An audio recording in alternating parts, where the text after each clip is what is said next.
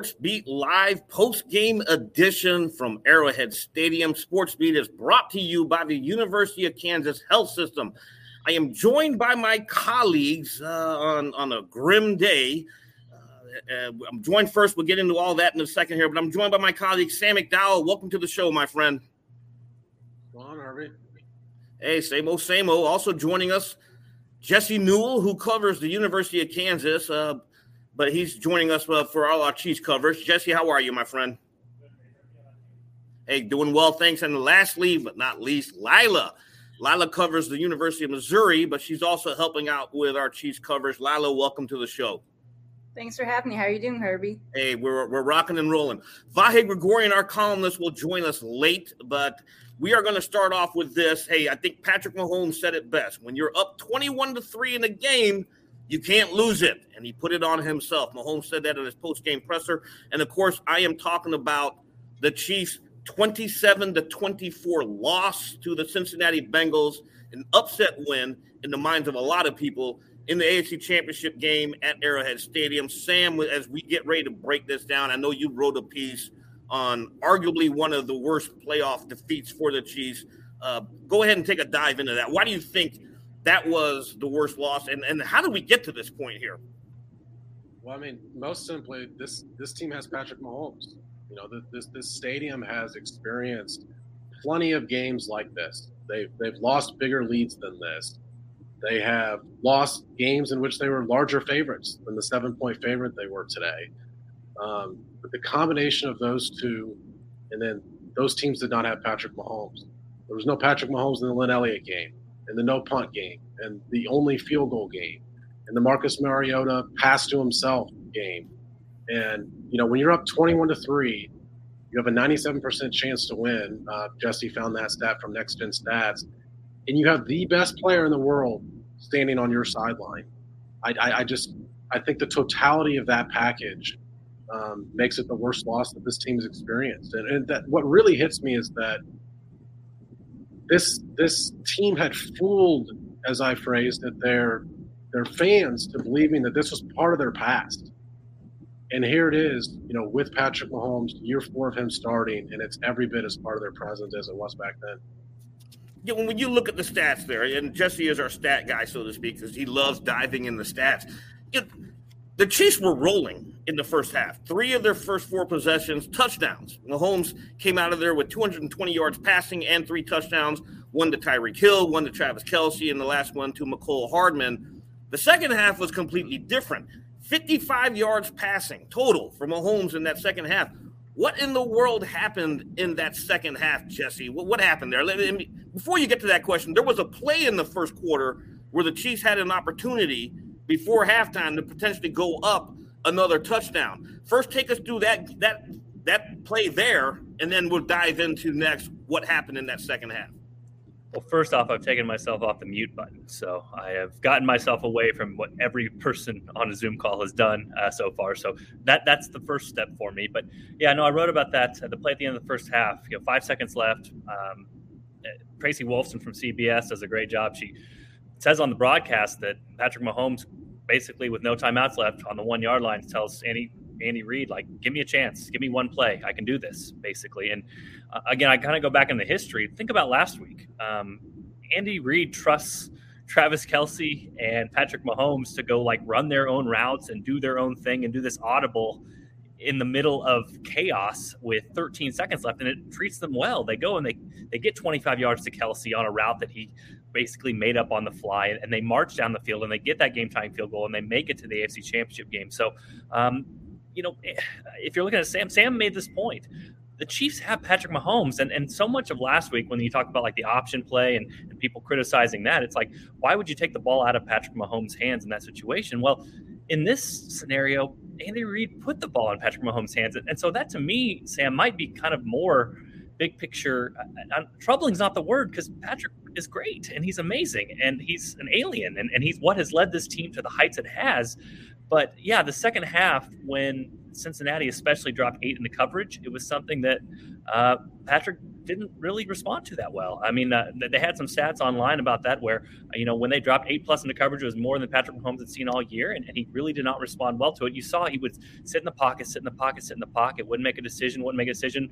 Uh, they had a spy on him so he couldn't scramble, and they were really forcing him to make throws, and he was indecisive. And that might be the most shocking part of this whole thing is that up 21 to 3 or, or, whatever scenario you want to say 97% chances to win. The chiefs repeatedly put the ball in patrick mahomes hands and uh, you know he didn't lead them to a win. And, and, that to me is kind of shocking at this point in time because we've seen him do that so many times including last week including the week before all those times. So the fact that he didn't come through in those crucial moments um, that's a little bit surprising and, and that's what maybe is most surprising to me after this game. You know the, the all teams all season long have dared patrick mahomes to be patient um, in a different way. With the two deep shell, they're not blitzing much. And late in the season, we've tried to analyze sufficiently, I think, in the, the ways that the offense has changed and solved those problems. And when you ask Patrick Mahomes, why is the offense different than it was during their midseason struggles, the first thing he would always say is, I've learned to be patient. And I felt like the Bengals today said, prove it. And in the second half, they were not only dropping guys into coverage, when you watch their defensive line, they were building a little bit of a wall to where the, the object of the, the, the pass rush it, it, did not seem was to literally rush the passer, but make sure the passer doesn't get by you. Make sure he doesn't scramble by you for, for large chunks. And Patrick Mahomes, I mean, we, we saw him at sometimes he would scramble out to his right, just set up shop there and look for something, and he couldn't find anything open. And the interception I thought was a play of, of a product of impatience because the screen pass was never there. That ball should have been thrown away. And you could argue the play in overtime was as well. Um, you know, I know it's third down, and those equations are different. You know, you're, more likely and apt to, to, force a pass on third down because you're going to punt the ball anyway. Um, but I didn't feel like that pass was necessary anyway. And let's let's face it. I mean, I think we all knew the Bengals intercepted that ball, only needed a field goal. That was probably the end of the game. The, the, thing that surprised me the most, Sam, and you bring up a very good point because if you remember during uh, Mahomes' post-game media availability, I asked him that question: what what were the Bengals doing? And he he specifically said, "Hey, you, I was taking shots down the field when things were open underneath." When we know that he's adjusted to that, how, how shocking was that to hear him? And first off, kudos to him for taking credit, you know, taking accountability for that. But how shocking was that to you when you heard him say, "Yeah, I was." I was trying to force it too much down the field. Well, I mean, it's an admission of what we all saw, um, and I think his personality is to take the to take the blame, even sometimes when the blame is not on him. And I mean, let, us be real. I mean, there's plenty of blame to go around in this game. The, the stretch is well beyond Patrick Mahomes. You know, the, the first drive of the second half which after the way the first half ended that Jesse just described, I think it magnifies the importance of that first drive coming out of the second half. You're basically trying to play make it, take it there. You've missed the make it part about it. You still get the ball back. When that amplifies the importance of to, to score on that drive or at least not go three and out. And two of the drives on that sequence were dropped passes. Tyreek Hill had a ball in his hand. I understand it's in traffic, but he's got to catch the ball. Third down play, Mahomes, I thought he could have just thrown a straight ball to Travis Kelce. Instead, he tries to lob one. I think that took Kelce by surprise. It still falls right into his hands and he drops it. And that's those are the issues that were plaguing the Chiefs mid-season. And so I, I just thought today that it was just a, a classic case of one drive snowballing into another. They didn't execute on one drive. Patrick Mahomes feels like he's got to do more on the next drive. Um, and I thought that was indicative of the entire second half. So to hear him say it, I guess I'm not too surprised because I, I think throughout this season, and let's face it, the last four years, we've seen that he's willing to acknowledge whenever he's part of the problem. And that's why I thought today he sort of said he was the problem. I, I thought he was part of the problem. Yeah, and that's a very good point. And we are joined now by our esteemed columnist, Vahe Gregorian. Vahe, welcome to Sports Beat Live, our post game edition. I was hoping you'd say esteemed. Thanks. I'm glad to be with you finally. You are esteemed, though. I, I, left that out. I purposely left that out, but you know, I didn't need to say because you already know. But before I get to you, a question for you, Lila. What stood out to you the most about that first half and the transition to the second half? Yeah, I mean, I think everyone ha- has touched on it a little bit, but just, I mean, just how ineffective the offense looked. You know, really stood out, especially I, I think, and I, and I think Jesse or someone mentioned is especially given what we had seen last week with the Bills game and them looking unstoppable. Um, you know, they looked so good against the Steelers and seemed to have turned everything around. So to see, you know, the offense be so ineffective, I think it was, you know, 83 total yards uh, of offense in the second half. Um, we touched on Mahomes' stats a little bit. So to just kind of see them completely stifled, because I think, I mean, it, it, felt to me at some point the Bengals offense was going to, you know, get going. Um, and, you know, if you'd gotten a bit more from the Chiefs offense, I, I you know, don't think that would have ended up mattering as much. They just kind of need a bit more there. Um, and it was just really shocking to kind of see this offense look so ineffective after looking so unstoppable for so many weeks. Yeah, and that's a good point, Lila, because this actually leads right into Vahe. Vahe, I know you wrote a column about last week. We, we, saw the best of the Chiefs. You know, in 13 seconds will live forever in Chiefs lore. Why was that a sort of misleading coming into this game and, and the outcome of this game, uh, given this epic collapse, so to speak? Well, look, there's there's a lot of lot of parts to that, but I do think um, you can make the case. Uh, it's a reasonable case that one way or another, the Chiefs peaked a week early, and I I don't know whether we can say they didn't emotionally recover, but somewhere in there is a combination of things rolled together that um, when when they were in command they did not have it in them to to to break this game open. And again, was that strategy? Was it some level of emotion? I don't know, but I think um, one of the apt things that came up last week, and it was kind of funny. I didn't think about it in the context of Al Michaels calling the game last week at the time, but uh, it did conjure some of the great calls in sports history the way that game went, and. Uh, even the "Do you believe in miracles" uh, line from the 1980 USA USSR hockey game but the difference is, uh, it, we were talking about this among ourselves. I think um, that game, the context of that game in sports history uh, is forever different because the U.S. went on to beat Finland in the gold medal game, um, and that's a little bit of what this is today. It's not not on the same tier really, but it's just as a point of uh, reference.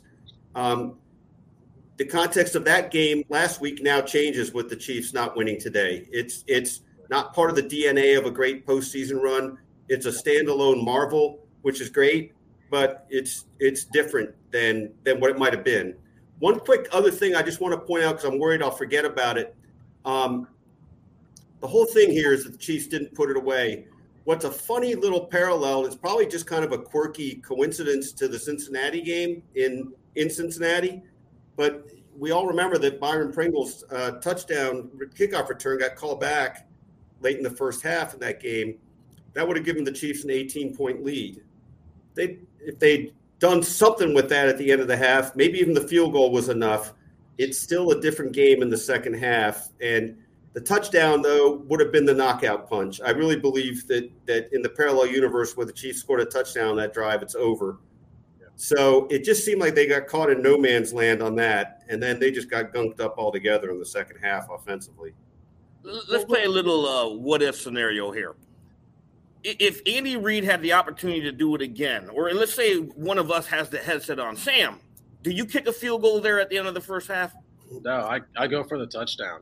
You know, I think sometimes the right decision doesn't work out.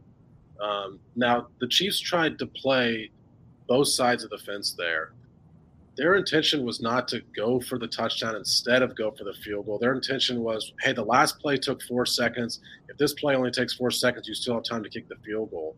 The problem was the, the play that they ran. And I actually don't even know if it's the play that they ran. We'll have Jesse chime in here because I know he's looked at that play, or whether it's the option that Patrick Mahomes took on that play.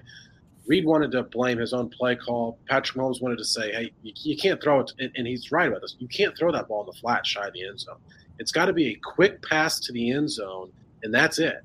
And then you make the decision: Are you going to kick the field goal? Or are you going to go for it? But I'm, even with one second on the clock, I think it's the right decision to go for it. It's the same reason I, I constantly say you should go for it on fourth down.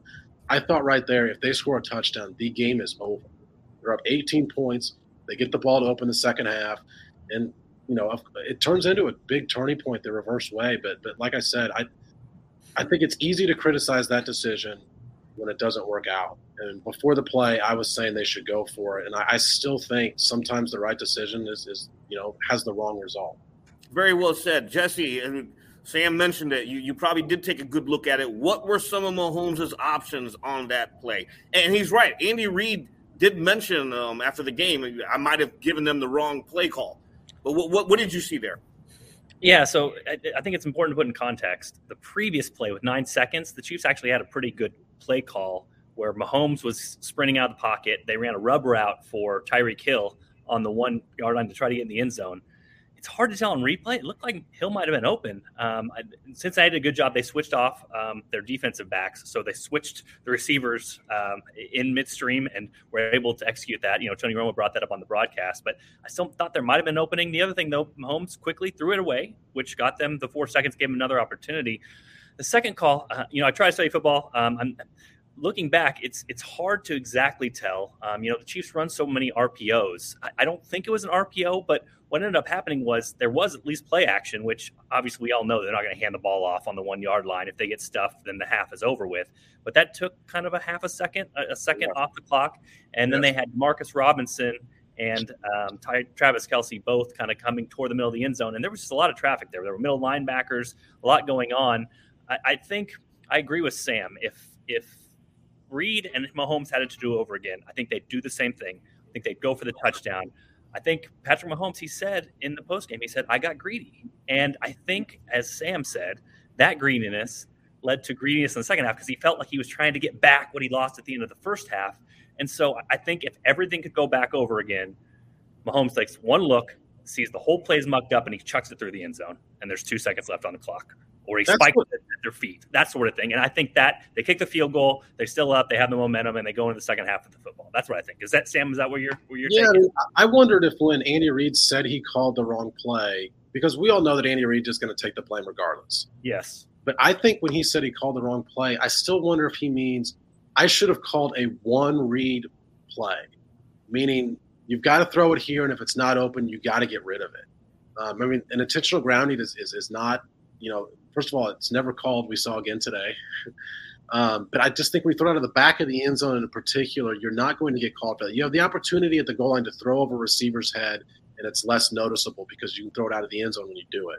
So I think it's got to be one read, he's there, or it's not. Get rid of the football, and that well, is going to take four seconds. And and I do want to say this. I mean, again, sometimes we don't know what we don't know here for sure. Andy, Andy Reid called a really good play at nine seconds. You know, they got them the four seconds extra and potentially got Tyreek Hill open on a sideline route and allowed Patrick to, to throw it away. So it, it's like you're going a little bit further down the play sheet. And again, the fact that there was play action with this pass, which everybody in the stadium knows they're not going to run the football. Again, it, it might just be a step down on the play call list when your perfect call was at nine seconds your second best call was at five seconds or something you're trying to fit in there. And again, it's a chaos situation. You got 40 seconds. Patrick's asking you to, to run the play. You probably think you're going to kick the field goal. Then you hear your superstar quarterback tell you, I want to do this. I mean, who's to say no to the guy? Like, Patrick Mahomes brought them here. I mean, we can we can beat around the bush all we want to, but like, how are you going to say no to Patrick Mahomes there? I mean, he is the one that has brought you to this place you put the ball in his hands. And it didn't work out today for the Chiefs. And obviously things kind of spiraled out of control after that. But I just don't think you can second guess that because Andy Reid and Patrick Mahomes got here by having super faith and trust in each other. And that's how they're going to be successful moving forward, too. Lila, you were nodding your head a lot there. Go ahead, chime in. What are your thoughts here? I, I just thought you guys brought up a really good point about kind of how, you know, possibly the, the kind of greed there is kind of what carried over of kind of getting um, you know, not being able to get that play. Because I think that was definitely something we noticed. I think, you know, something that, you know, stood out to me a lot in the second half as well is they'd had a lot of really great success with with short passes um, in recent games. And I feel like we weren't seeing as much of that in the second half as well. Um, like we kind of mentioned of, of the lack of patience and, and going for deep shots, um, you know, just trying to look around on a lot of those plays and you know, either ending up in sacks or throwing the ball away. Um, so I, I, think that was a really good point, and you know, his patience was part of why they were clicking so well. And I think he really did notice that. I know we brought that up before, but that was just kind of why I was nodding my head. I think um, that was really a factor that I was missing in the second half.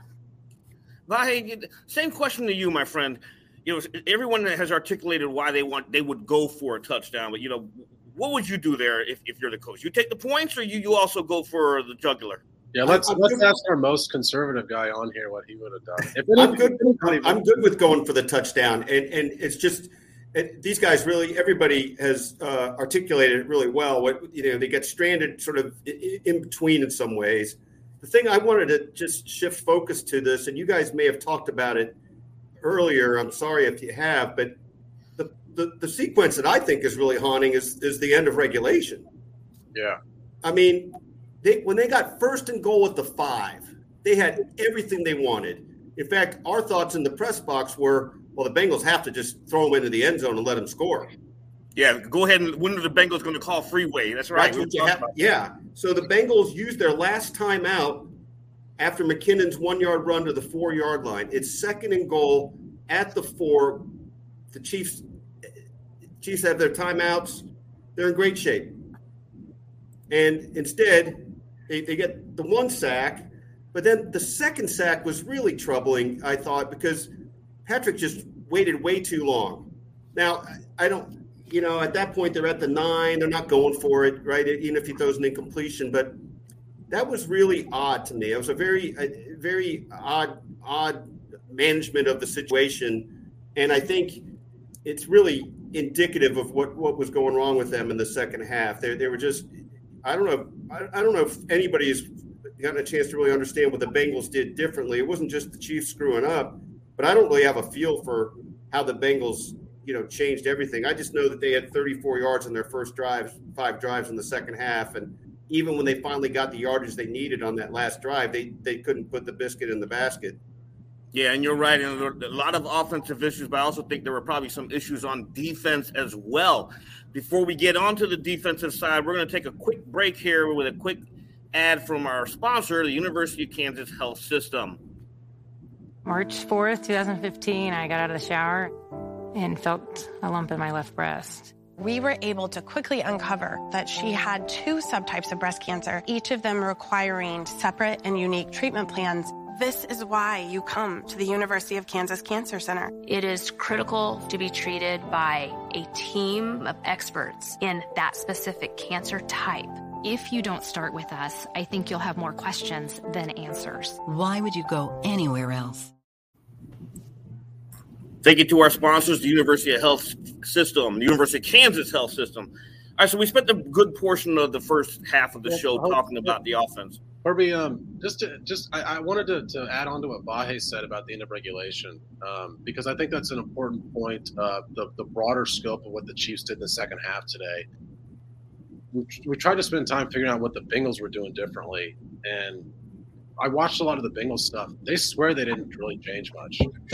The Chiefs changed a lot offensively, and namely, they went away from the run the way that the Bengals were defending the Chiefs, they were daring the Chiefs to run the football. And on the first couple drives, the Chiefs said, "We'll take it." And then when you look at the overtime and, and second half stats combined, the Chiefs still ran 12 carries, 67 yards, 5.6 yards per carry.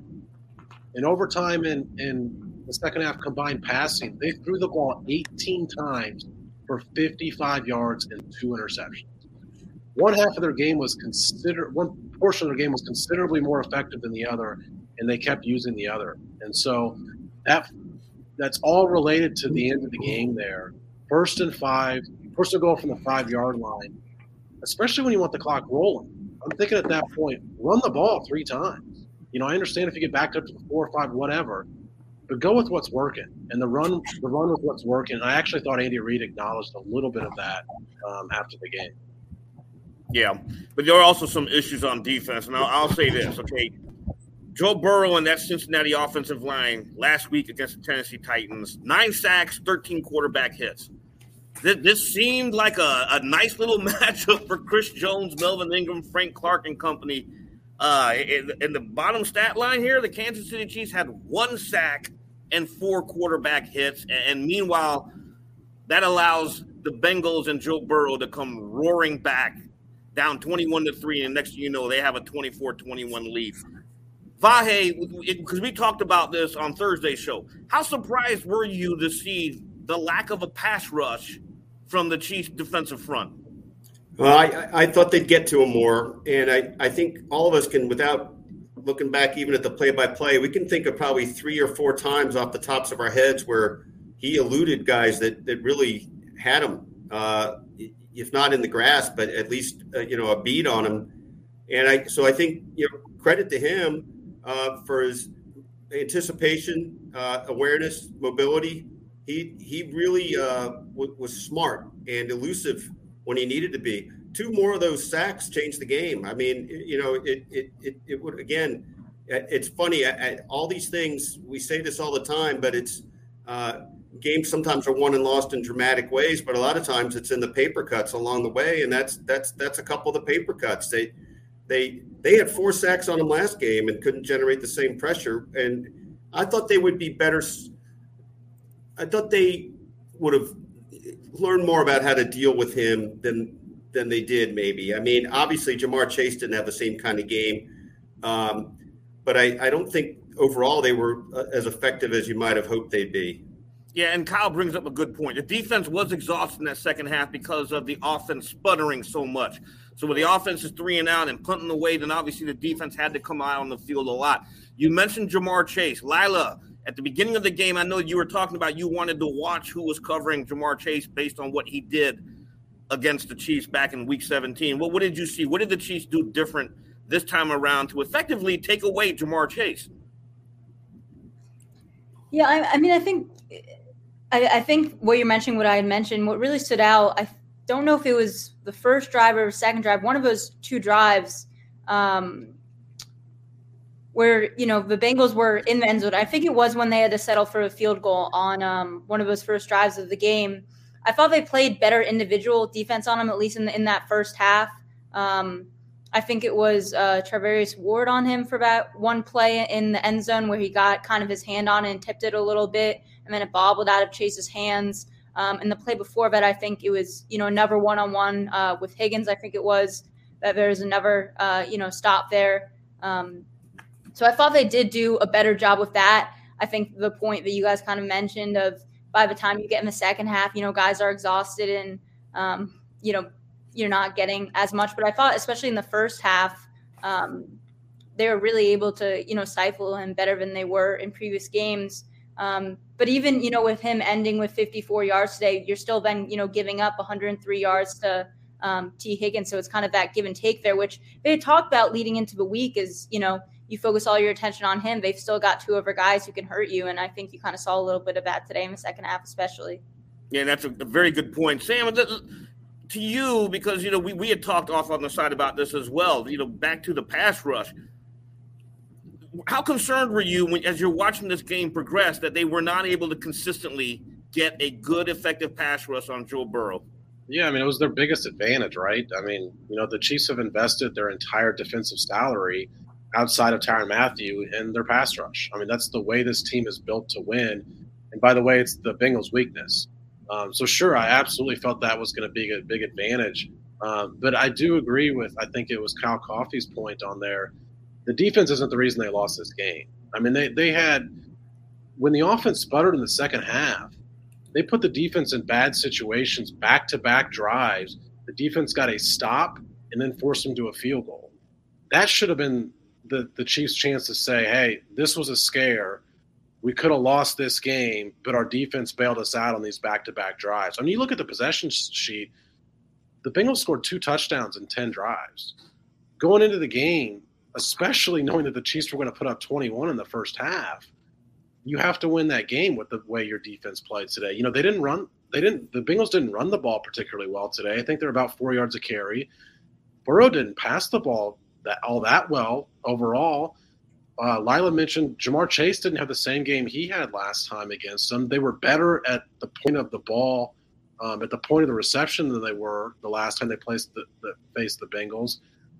I don't think that the defense had its best day, but I don't think any of the top ten reasons they lost this game today were because of the defense. Yeah, absolutely. let me just quit. I'll just let me just chime in with that too. You know, you, you referred to the first two drives, Chiefs punt, Chiefs punt. Defense holds them to uh, one field goal, pretty good, and that's when you need the offense to say, okay, as you said, it's been a scare. Now, now we'll just take back over. I mean, it's 21-13 at that point. A touchdown still is a big buffer and what do they do? That's the interception, which you know, it was probably an understated play in this game. That that interception by B.J. Hill that, that was telegraphed and you know otherwise ill considered, just boom right in there. So the defense that's held, uh, you know, after a couple offensive fizzle outs, now it's put um, with its back to at, at the 27 yard line. Yeah, and that that that's where it starts to all all go really awry at that point. Yeah, I mean that's that's one of the only two. I was just gonna say real quick, they only gave up two touchdowns. One of them was 27 yards. One of them was just a 27 yard drive. So um, they didn't put their defense in great positions in the second half. Go ahead, Lila.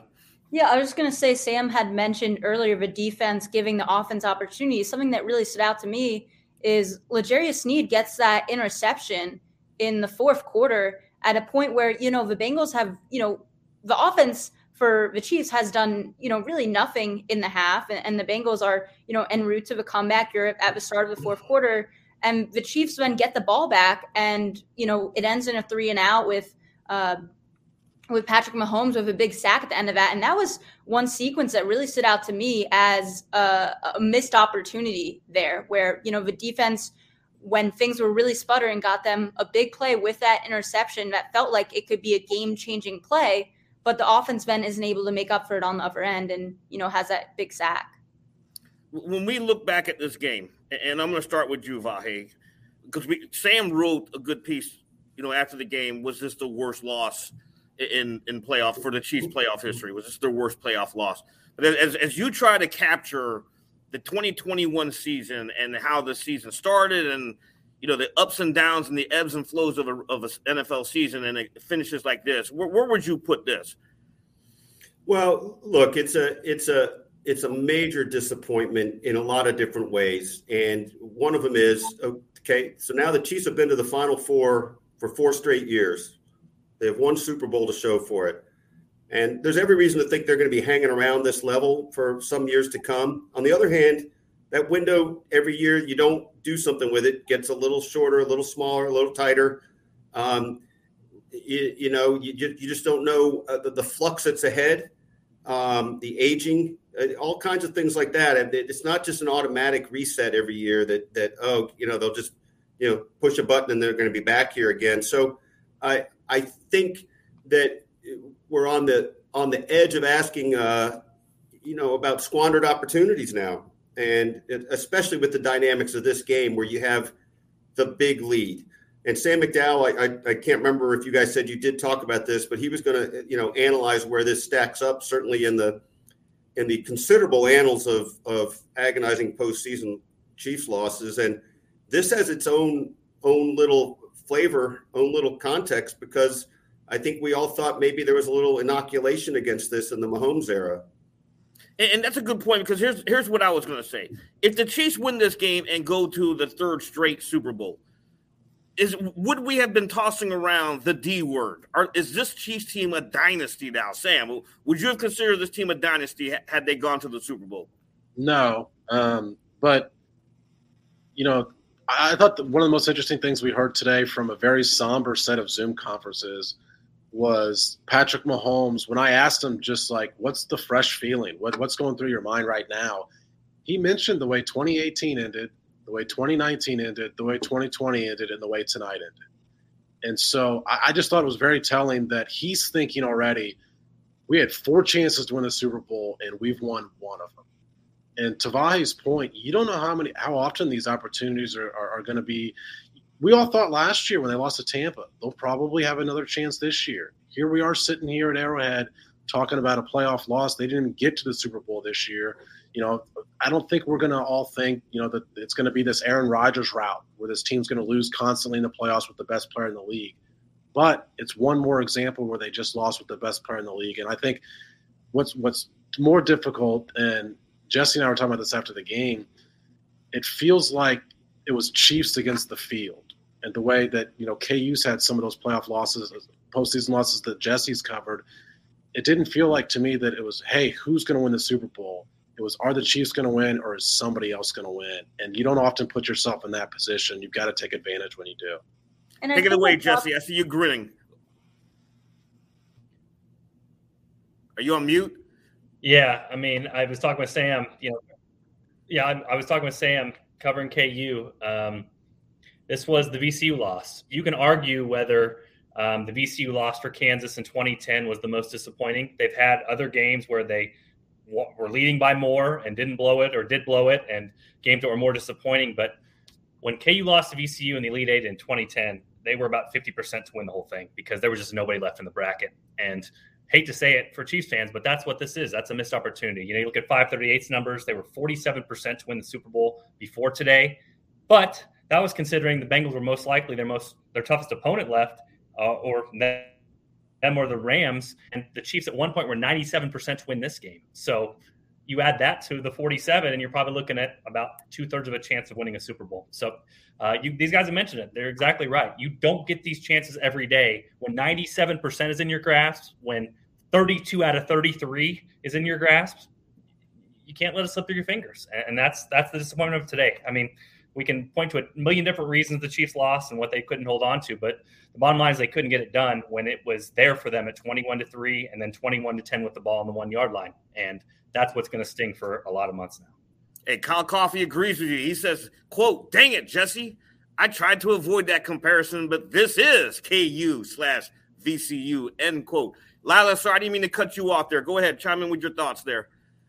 Yeah, I think that the point, you know, Vahe made in his column about this window, it is only going to get tighter, I think, because, I mean, look at, I talked about this last week, I believe, but I mean, look at who, you know, the Chiefs faced in these playoffs with, uh, you know, Joe Burrow and this young Bengals team and the Bills. You know, with the Bills, uh, Josh Allen started coming into his own this year. That seems like something that, you know, he's only going to get better with Joe Burrow. He didn't, you know, he was injured last year. This is the first year that he's really played that he has his first year of Ja'Marr Chase in the league. Ja'Marr Chase is just a rookie. Um, that offensive line, you know, that's probably going to be a huge priority for them over the offseason, I would I would imagine. Um, you know, you look at the Ravens and they're completely banged up this year. Uh, that completely took them out of a race. I mean, I think the AFC only gets harder from here because you have so much, uh, you know, of this young talent moving forward. Um, I mean, I think it's just the road, I think moving forward to get back to this spot just gets a lot tougher because you have all this young talent coming up in the AFC, because you'll have, uh, you know, Ravens and some other teams, you know, back healthy. Yeah, that, that's a perfect. Go ahead, Sam. I thought you were going to say something. Didn't mean to cut you off. Okay. That, that, that's perfect lead into what's next for the Chiefs. Okay. What we know is, and Frank Clark said this hey, I got some friends who've been sitting on, the, on their couches watching football. He's about to join them.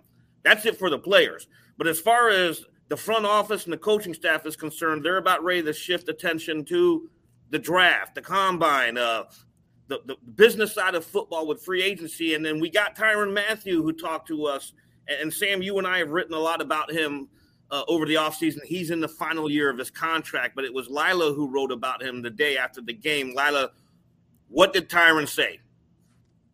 Yeah, when he got asked about his future with Kansas City, I mean, he got, you know, you know, choked up a little bit and pretty emotional, just saying that, you know, he really does want to be back here. And, you know, from all indications that, uh, you know, this is really want where he wants to be next year. Um, you know, I know ownership, Herbie, you had written an article in, in November about, you know, them saying that, uh, you know, it's a priority to have him return. Um, and, and I just thought it was very telling the, the emotion he showed there and how much he, you know, really cares about being with this franchise and this team.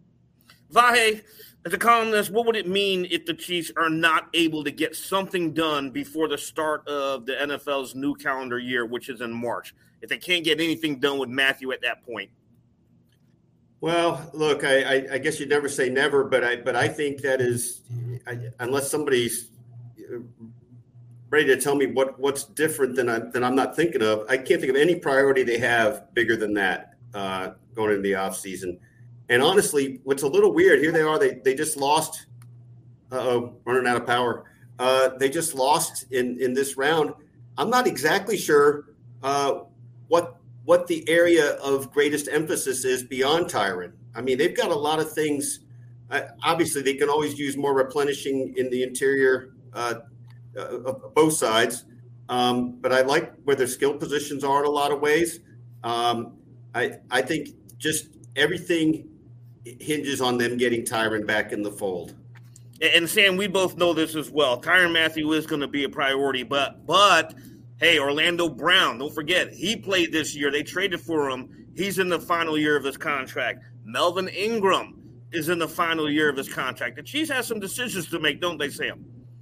Yeah, I think the first two that you mentioned are, are priority one and two. And I think they have a solution with Orlando Brown. If they don't work something out with him, I think they'll franchise tag him based on the way he played late in the season.